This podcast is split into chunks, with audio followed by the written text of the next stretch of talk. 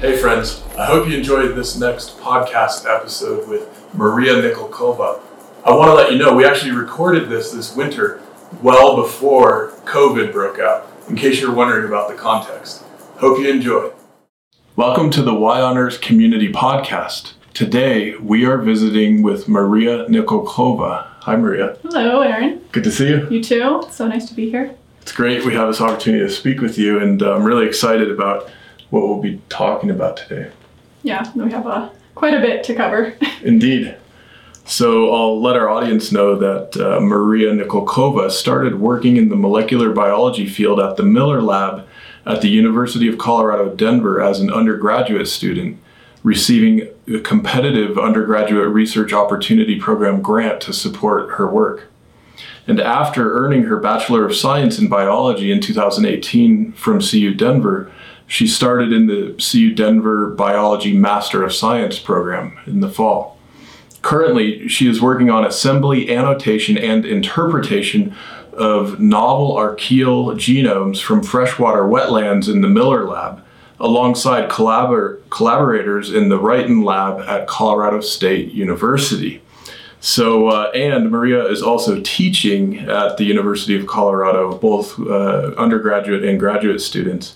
And Maria, it's so cool to have this opportunity to talk with you a bit. Today we're going to be covering some science. Yeah, we're gonna break down all that jargon you just mentioned in that last little bit. It'll be great. Excellent. So where where should we start? Um, we can just start right with the wetlands, Great. right with the archaeal diversity. Um, that last sentence usually people's eyes kind of glaze over and they're kind of like, "What do you do? I thought you were in biology. What's with all this other mumbo jumbo?" Um, So generally, what I do right now is I do a lot of bioinformatics work. So Okay. that's a lot of computer work.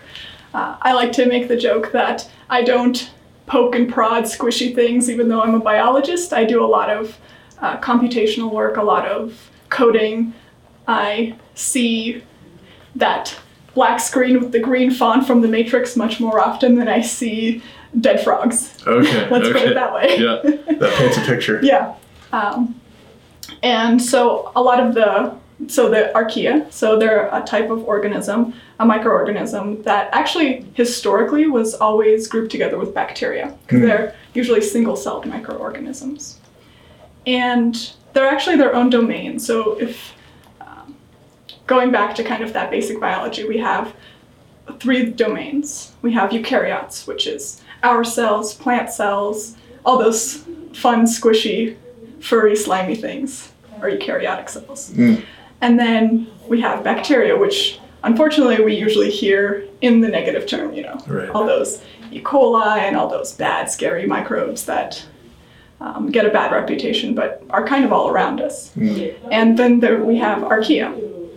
So evolutionarily, they were always put together until about the 1970s, uh, when a scientist called Carl Woese made that really a phenomenal paper, and he made that distinction, showing evolutionarily that really archaea are different from bacteria, and from then on, we've been going forward at what I'd say is quite a fast pace, and then within the last, really the field I'm in, um, got going much more quickly within the 2000s, right, with the big technology boom. Because a lot of archaea, they can't be grown in a lab. So a lot of bacteria you can grow in a lab. You can see it on a petri dish, you can see it in a microscope. You can't grow archaea. They're so specific to their environment, they're so odd compared to even different kinds of bacteria, but they're fascinating. They have these crazy metabolisms. Sometimes, um, some of the ones that I'm looking at, they potentially have hosts, Hmm. and we just don't know anything about them. But there's this giant biodiversity of things that we just don't know about, Hmm. and it boggles my mind. So that's what I do. one of, one of the things that I, I find absolutely astounding as a non-technical person uh, understanding more and more the importance of the microbiome in soil in our own bodies um, there, there's really this explosion of uh, knowledge and understanding just in the last few decades, and yet we still hardly understand these complex critters and systems that ultimately are uh, essential to the fabric of life on the planet, right? Right. So what's interesting, especially um, about archaea and just generally, is that the studies that started with them were actually in these extreme environments. So that's one of the first kinds of archaea we see are these extremophiles, as people like to call them. So they live in super salty environments or in deep, deep ocean, um, in places with lots of sulfur and hot places like Yellowstone. And then not, and for quite a bit, we thought, oh, okay, they're just these extreme organisms that live in these extreme environments. But um, back to what you were mentioning, is that the work we do is in wetlands. That that's not an extreme environment uh-huh. in any sense of the word. It's not super moist. It's not super dry. Hmm. It's just kind of a meh environment. You know, it's hmm. not super salty. It's usually pretty temperate. Um, so the wetland we we work in is a temperate wetland. So there is no salt. Um, it's same type of plant cover. You know, there's not really particularly anything special about it. But we see this mass diversity.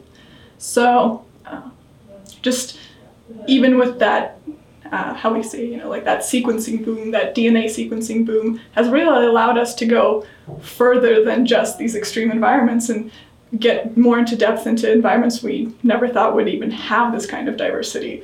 And even that is still being uncovered. So, specifically, um, at least for the small amount of archaea that I'm looking at, I'm looking at a phylum level. A phylum level is the next down from domain. So that's, you know, um, people are like, oh, what do you do? What, what is this? I'm like, well, you have to even know what an elephant is to start describing it, right? Hmm. And so there's these elephants in wetlands that we can't describe. We don't even know what they are. Hmm.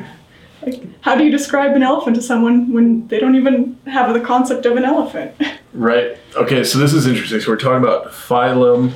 Yeah. I, I remember this Yeah. King Philip mm-hmm. something or other Yeah, from yeah. school. um, and we're saying, are, are these domains the same as like kingdoms that we were taught about, or is that a little bit different? Ah, yeah. So you'll have your kingdom and domain. So those are the three main kingdoms or three main Okay. domains. Um, and then after that, you get phylum, and then your King Philip. Uh, what is it? I think I know which one you're talking What about. was Uh, it? Yeah, I don't even remember uh, rest. King Philip came over for good spaghetti. Is that it? Yeah, seven. So you have your seven taxonomic taxonomy levels Okay. um, and that fun little bit.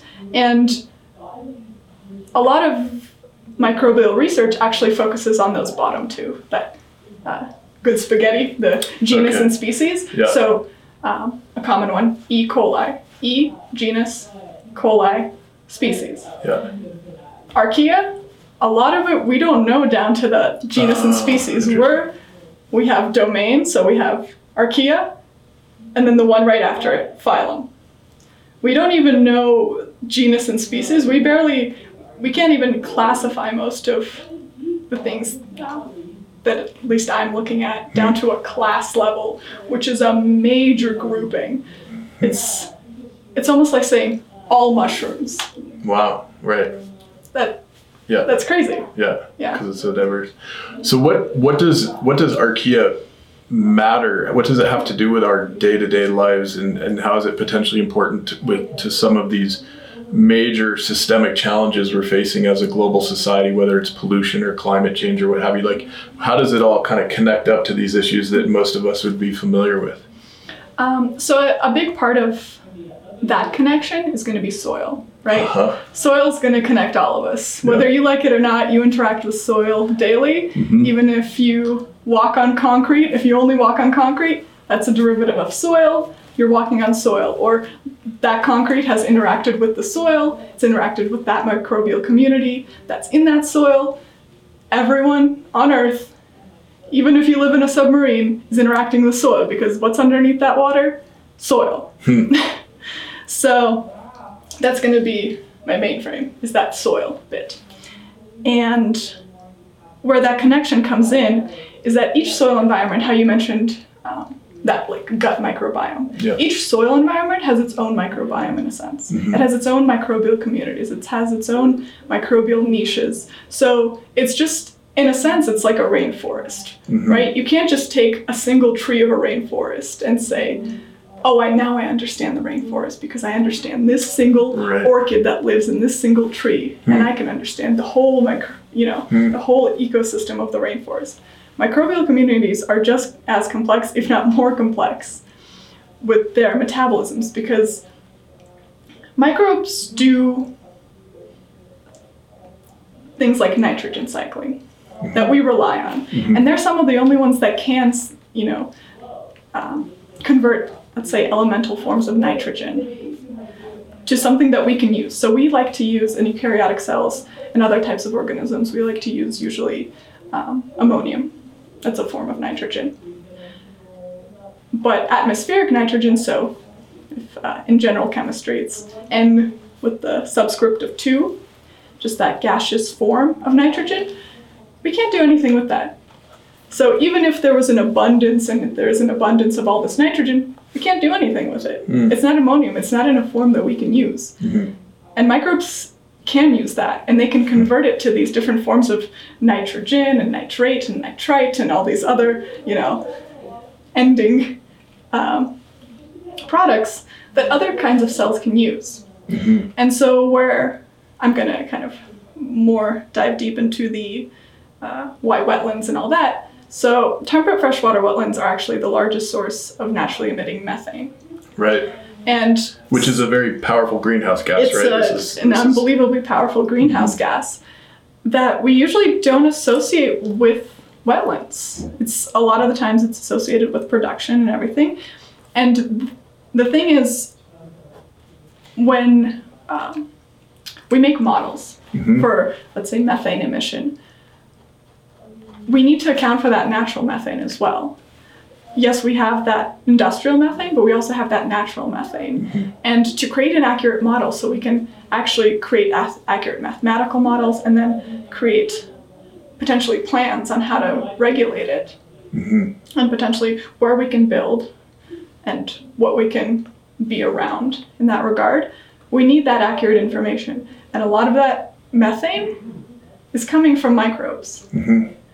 Um, and then what's diving deeper down is that biodiversity aspect is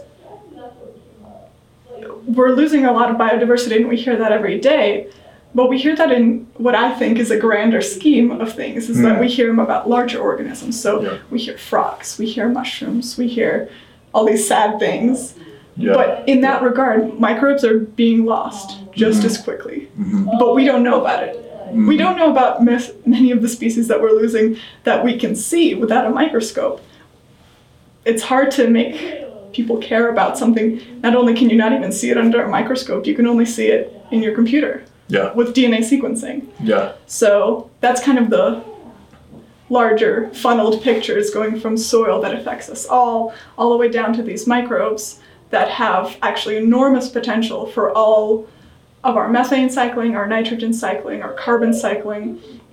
Really, all those big, big words when we talk about environments and when we talk about uh, methane emission and carbon emission and all these issues that we're having Yes. they're all in, interlaced with microbes. So I'm, I'm so curious because with the Y on Earth community, you know, one of the things we've d- done a lot with strategically is helping people connect the dots both mentally and viscerally to the so- with the soil and talk about the soil microbiome and how important it is, but we can't see it. And one of the things that boggles my mind is this issue of orders of magnitude and, and size differences. And uh, do you have any way of, of helping to explain like how small some of these organisms actually are? Is, is there a way to paint that picture for people? I would say to some of the smaller microbes, which, like I said, we can't grow and everything, it'd almost be like the difference between the tip of a pin and the size of all of Earth. That's astounding. That's boggling, right? Yes. Like it's not even the difference between a baseball and a basketball. It's right, right. That they can be that much of a difference.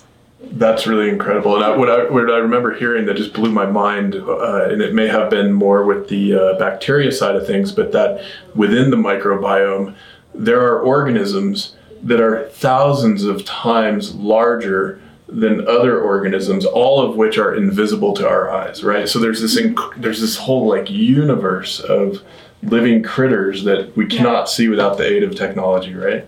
Yeah, so that is a lot of what what we've been able to do too is with that sequencing. Um, so a lot of those critters, I really like that word. I enjoy that. Um, so a lot of the critters that you mentioned, even if let's say they're big or small, some of them just you can't even grow. Like it doesn't matter if, even if it's a big, if it's something big that we could see under a microscope, Mm. maybe it doesn't want to grow in a lab. It, Like we can't grow it in a lab, and so that's where that issue comes in with um, trying to determine also, let's say the biodiversity of your gut Uh-huh. or the biodiversity of um, everything has a biodiversity, right? So like the microbiome of your inner elbow is going to be different than the microbiome of the top of your hand. Mhm. So just because of the that difference, right? So let's say like your inner elbow, it gets probably exposed less to air than the top of your hand. So already there's that difference in microbial composition. But if I were to take a swab, let's say of my hand, and I was to try and grow it on um, a petri dish, like, and we call it like an all media, so something that accounts for at least most of the nutrients. Again, that's going to be only conducive to organisms that can grow in a lab. So there might be organisms on there that I don't know what they're like, Hmm. just because they're not growing, Mhm. because they don't have the proper conditions, and you'll never find a medium that's all medium. Like we call it all medium, but it's not. It's not going to encompass everything. So you have to make adjustments for that. So what sequencing, what that DNA sequencing has allowed us to do is kind of in environment is to in a sense take that swab and then from that environment just sequence out all the DNA. Oh, interesting. Okay. And so you can get a better picture of something just because even if it's not growing, you might be able to see it in your computer. You're like, oh, that's weird. That's the there's this chunk of DNA or this Hmm. this a genome. So the um, the genome is all the DNA that makes us up, in a Uh-huh. sense, or that makes up our cells, makes up all cells. It's all that genetic code. And so you might see something you're like, oh, this doesn't relate to any of the other large critters that we have or that we've been able to grow, Hmm. but they're here. So something is here. How do you know if you're looking at uh, uh, genetic sequences? How do you, how do you know that like this sequence over here belongs to some uh, uh, what's the word I'm looking for um, archaea? Is that right? Yeah. Uh, versus it's part of a gene of a large organism. Like how, how do you even know what it is you're looking at and like how it, where it belongs in that organization of biology? Um, a lot of the answer is going to be we don't. Hmm. Um, so we have references for a lot of the sequencing started with things we did know. So we sequenced that. Like, okay, we're pretty sure of this genome. Let's say for E. coli. I like to use E. coli as an example because most people have at least, if, if not negatively, heard about it. Right. So we generally know the DNA sequence of E. coli. hmm And so from there, you can kind of go, okay, so we have these other things that we've grown in the lab, and we have the genetic sequence for those. And then we have something else that we don't know yet. Hmm. And you know, you just kind of put a question mark around it. Interesting. That's interesting. And so it is kind of a game of Tetris in that regard. Cool. So you're trying to piece it together and get that row It's like a massive puzzle, huh? It's a massive puzzle. and the thing is, for especially archaeal research, it's that tree. So if you like um, like a phylogenetic tree, so Yeah. that tree that separates you know bacteria in one branch and uh, us in another branch and archaea in another branch, and it's all kind of together. Those are changing. Hmm. It's not a it's not a static structure. So, you know, you might have uh, a research paper that comes out and says, oh, this archaea, um, I work with Enigmarchaeota, so I'm just going to say That's that one. name. Yeah, it's Enigma because we don't know anything about it. I like that. yeah. Um, so it's a phylum, and let's say a paper comes out and says, it has to be within this branch and then this branch. So it gives it a set area for it to be in. And then I sequence some things. I use some computational methods and some statistical models. And I look at their model and I say, I don't agree. Mm. I don't think it does belong here. I think, you know, it could be here or here. So everything is also for something like that you can't grow and something that you're not sure of. It's also based on statistics. Mhm. So some statistical models are going to be more sure or less sure. So there's always a percentage associated with it, which I think scientists get a bad rap for because you'll never hear scientists say, "I'm 100% sure Right. that this is the truth." The They R might- the R squared problem basically. Right. Yeah. Um, so I think that also is a big part of it. Is that how how much do you trust your statistical model? And we run a lot of them. You know, Mm. we don't run just one and say, yeah, we're good to go. Let's let's head on out and publish this paper. Um, we run quite a few, and then whatever statistical model best suits uh, that tree hmm is what we'll take into consideration. Again, it's not, it might not be publishable yet, it might not anything, but we're taking it into consideration. Hmm. So there's a lot of stepwise process that comes between us making something in the lab or us doing something in the lab and it going out into a published research paper. So there's quite a few steps in between there. Um, and there's also reviews and peer reviews, and there's quite a few steps that uh, try to account for those errors. Interesting. Yeah, it sounds like it's a very sophisticated and, and well defined process r- regarding things that are very difficult to understand, things that a few decades ago we hardly even knew existed. Mm-hmm. And here they are absolutely affecting our lives as human beings on the planet, dealing with these issues that we're dealing with, right? And to continue to tie this discussion back, I'm, I'm so struck by um, in our culture, there there can be this incredible gap between folks who work in the sciences and or have friends who work in the sciences and at least have some appreciation for those procedures and how that body of knowledge is developed.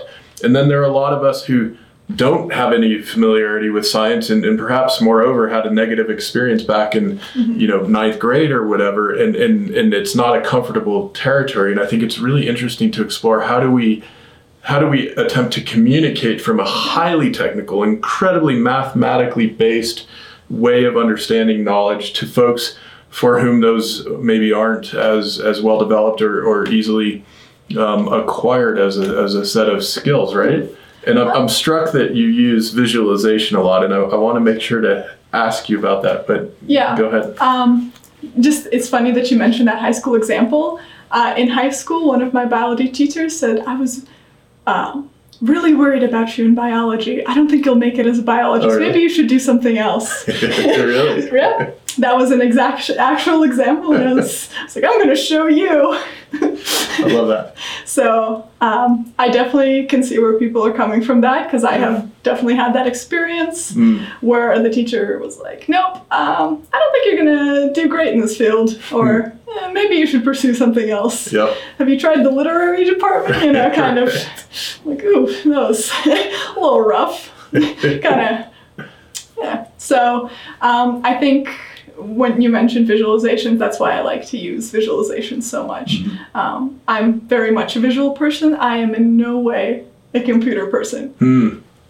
That is not me. Um, that is my big brother. He's he was always much more the computer person. Big and I was- brother. yeah, the big brother. Big brother Artem Nikulkov, he's here in the room with us actually off camera. So this is a quick shout out. Yeah, What's up? Hi, everyone. That's great. but um, you know, he was always kind of more the technical, more the com- computer and everything. And uh, the person that you go to, and you're like, my computer's broken. Yeah. Help me. Yeah. Um, I was I never in that that. yeah. uh, I was never in that like, real technical mindset. Hmm. But there's something to be said that science is a lot of creativity too. Yeah.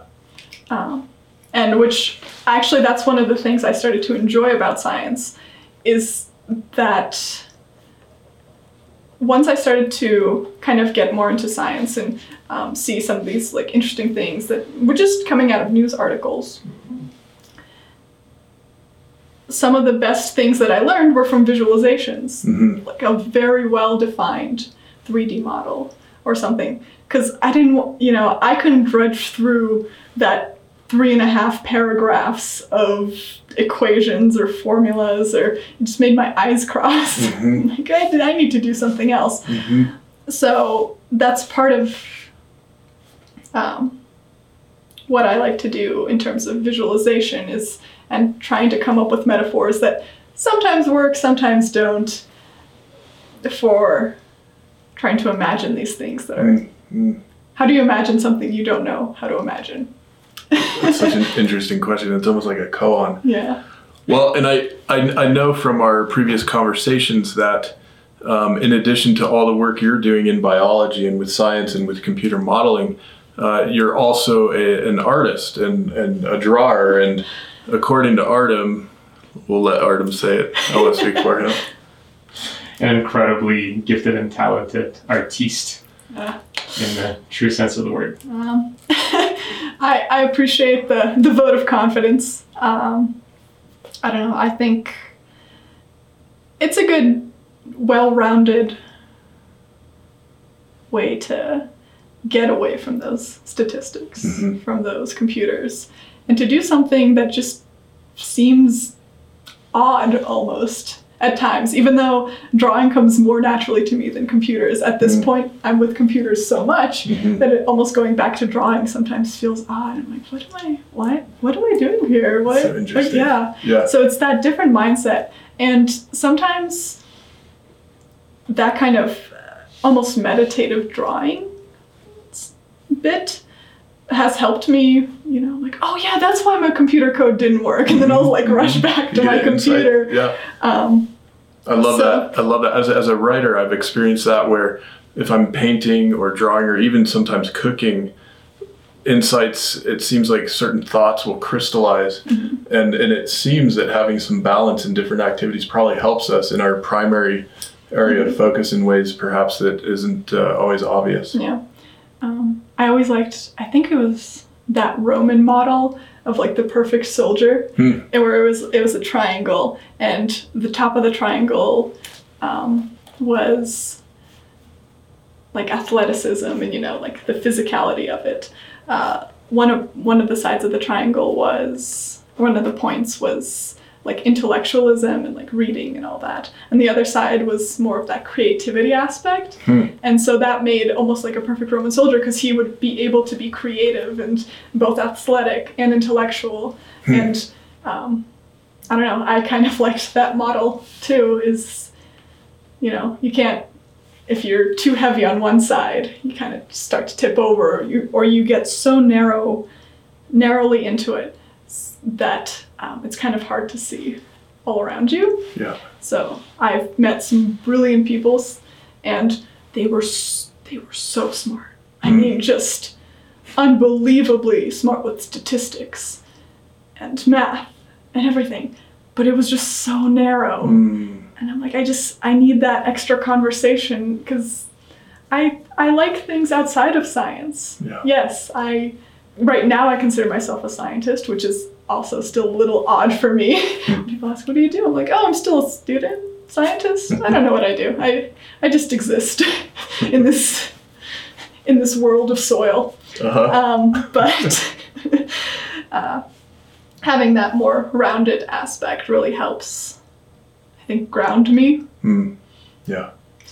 That's really beautiful. Well, let me uh, just take a moment to remind our audience that this is the Y on Earth Community Podcast, and today I am visiting with Maria Nikulkova, who is sister's sister of Artem Nikulkov, who's also in the room here with us. And it's a great segue and opportunity to thank our uh, supporters, uh, who include Earth Coast Productions, Artem's company, um, the Lidge Family Foundation, Patagonia, uh, Purium and Waylay Waters. And also want to give a huge shout out to all of the folks who have joined our Y on Earth monthly giving program.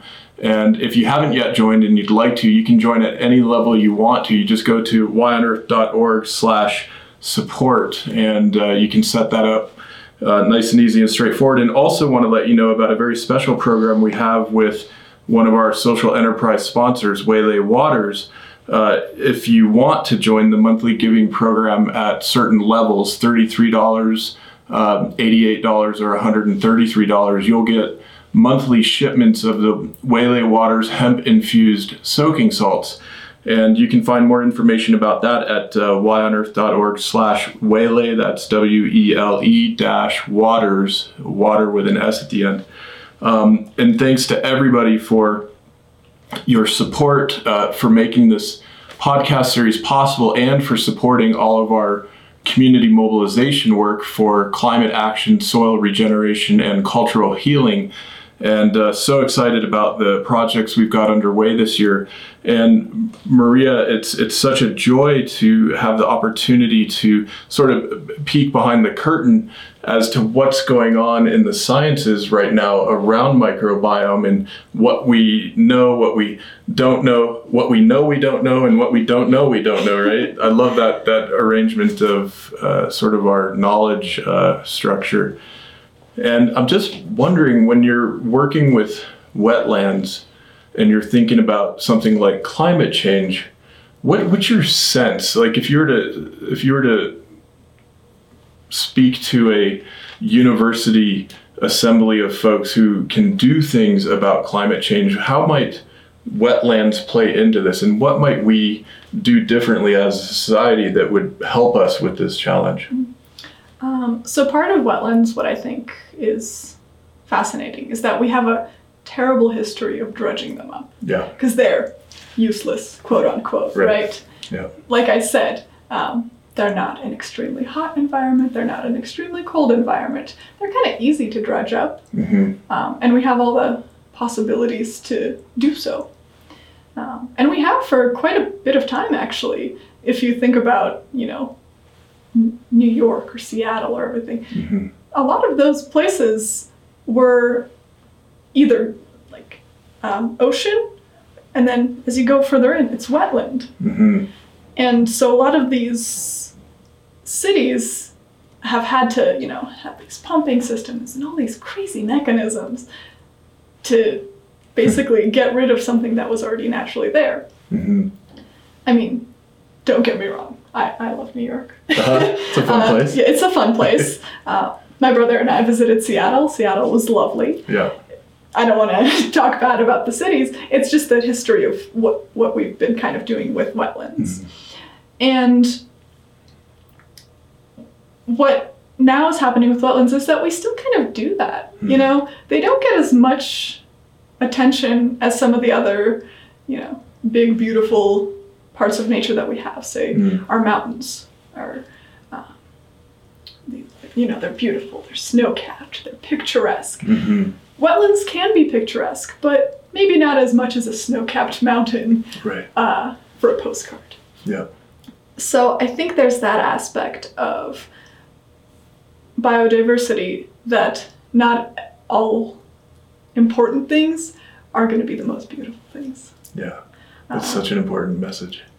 So, uh, and wetlands, I think, really fall into that category. I think wetlands can be very beautiful. It's just sometimes uh, they kind of get fallen onto the wayside Yeah. compared to some of the other things.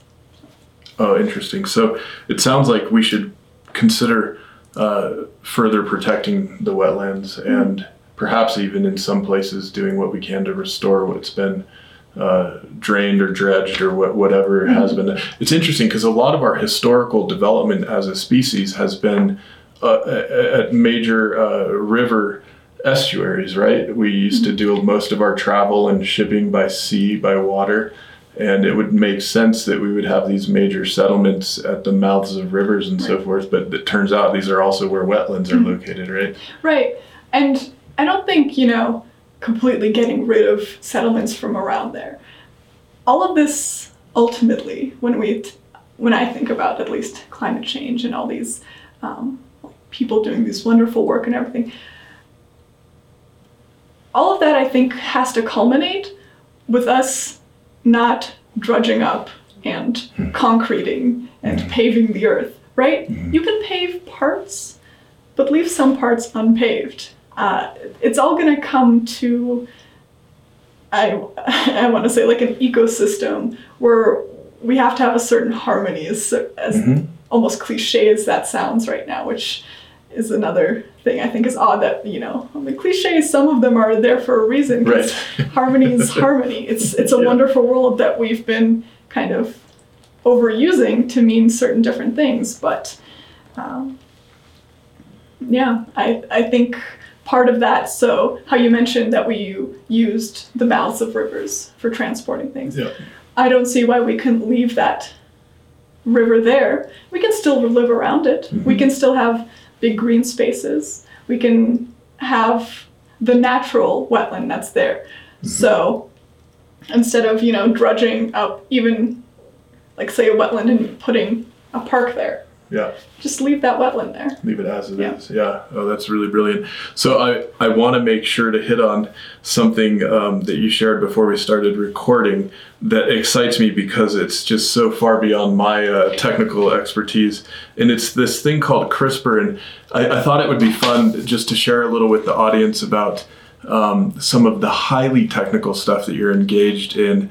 And so, can you tell us what's CRISPR and, and what, you know what does it stand Right. for and why is it important? So uh, a lot of CRISPR has actually been in the news lately. A lot of it's actually getting some bad press. Um, so it's the technology right now that we're using for gene editing. Um, the reason I brought it up is actually so you um, you mentioned that to your audience that I was uh, teaching or co-teaching right now a molecular lab, and so we we used CRISPR technology in that molecular lab for gene editing. Um, so gene editing certain proteins into certain types of cells. So inserting a part of a genome or a part of a DNA sequence that encodes for a certain feature that was not previously in that cell. And so CRISPR, um, sometimes uh, or often called CRISPR Cas9 because Cas9 is the protein associated with it, was actually first discovered um, in California, at the University of California, and it is a naturally occurring mechanism in bacteria that allows the bacteria to fight viruses. So it's like a snipping tool. So it can cut out certain parts of the DNA so that the bacteria is no longer affected by a virus, that virus's DNA. Um, and what researchers brilliantly, you know, figured out at the University of California is that these CRISPR systems, as they're often called, are highly conserved. So they're in more than just bacteria, and they can be inserted into other organisms and other types of cells. And so that's where there's a lot of bioethics and a lot of bioethics committees. So Yeah. um, I think the the far the far-reaching kind of fear is that um, film Gattaca, right? If you've seen that, where you know people are gene editing themselves and picking their children based on their eye color and all this science fiction. Um, sometimes when you know when you hear it in the news, it's always kind of worst case scenario too.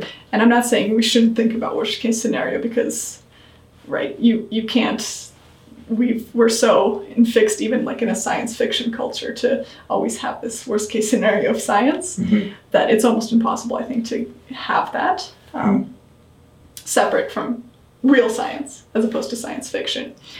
But the reason i kind of brought that up is that it's actually something that's going on in you know molecular lab. This isn't specialists this these aren't phds and postdocs and doctors and you know these people that have crazy qualifications way way above mine and you know.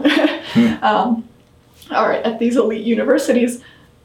This is happening in molecular labs. It's a it's a something that's accessible which i personally think is wonderful. Um, i i think science as a community in itself has been becoming more accepting and trying to increase its diversity. And um, I mean, it still has a way to go.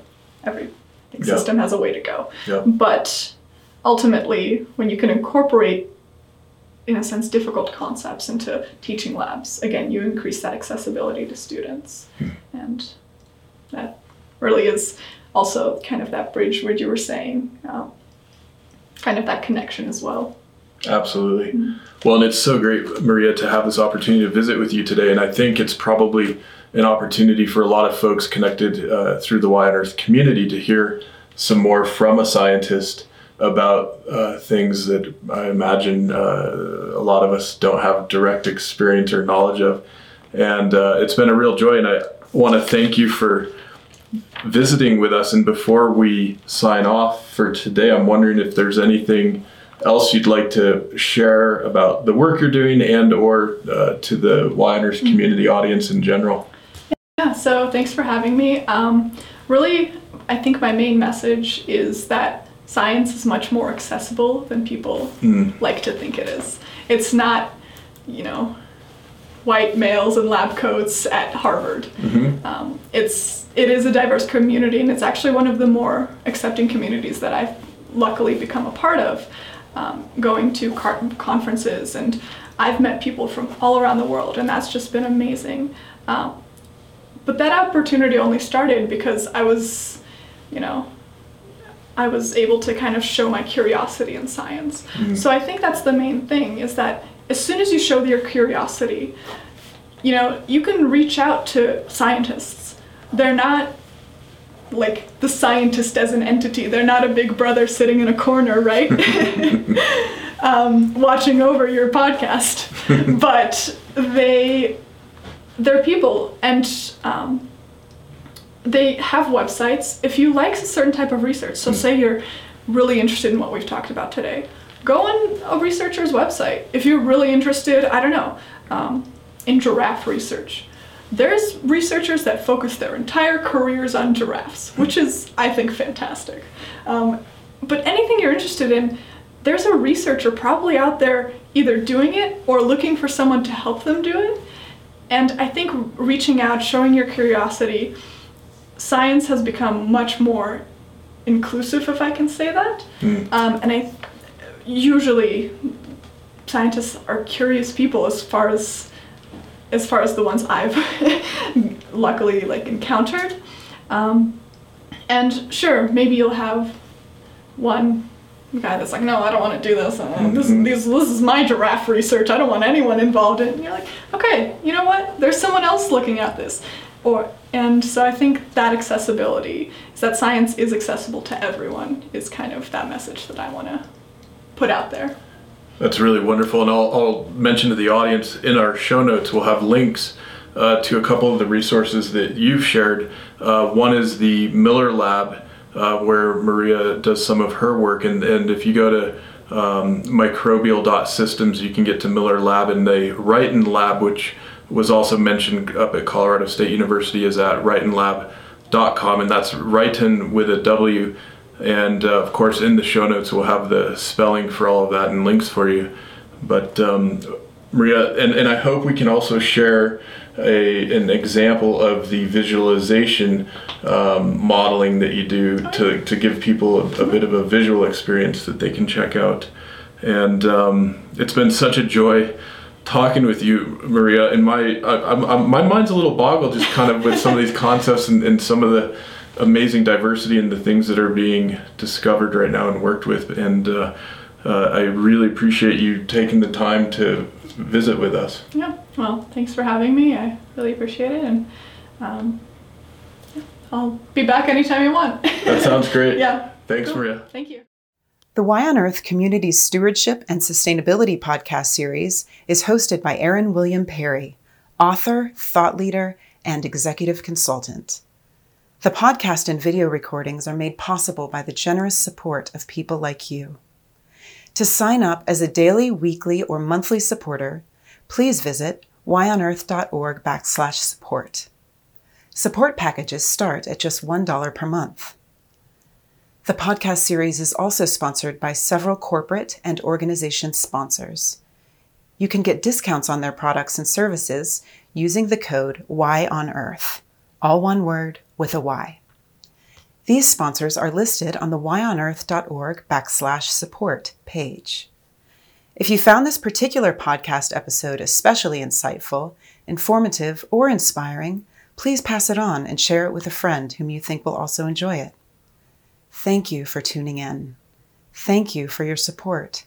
And thank you for being a part of the Y on Earth community.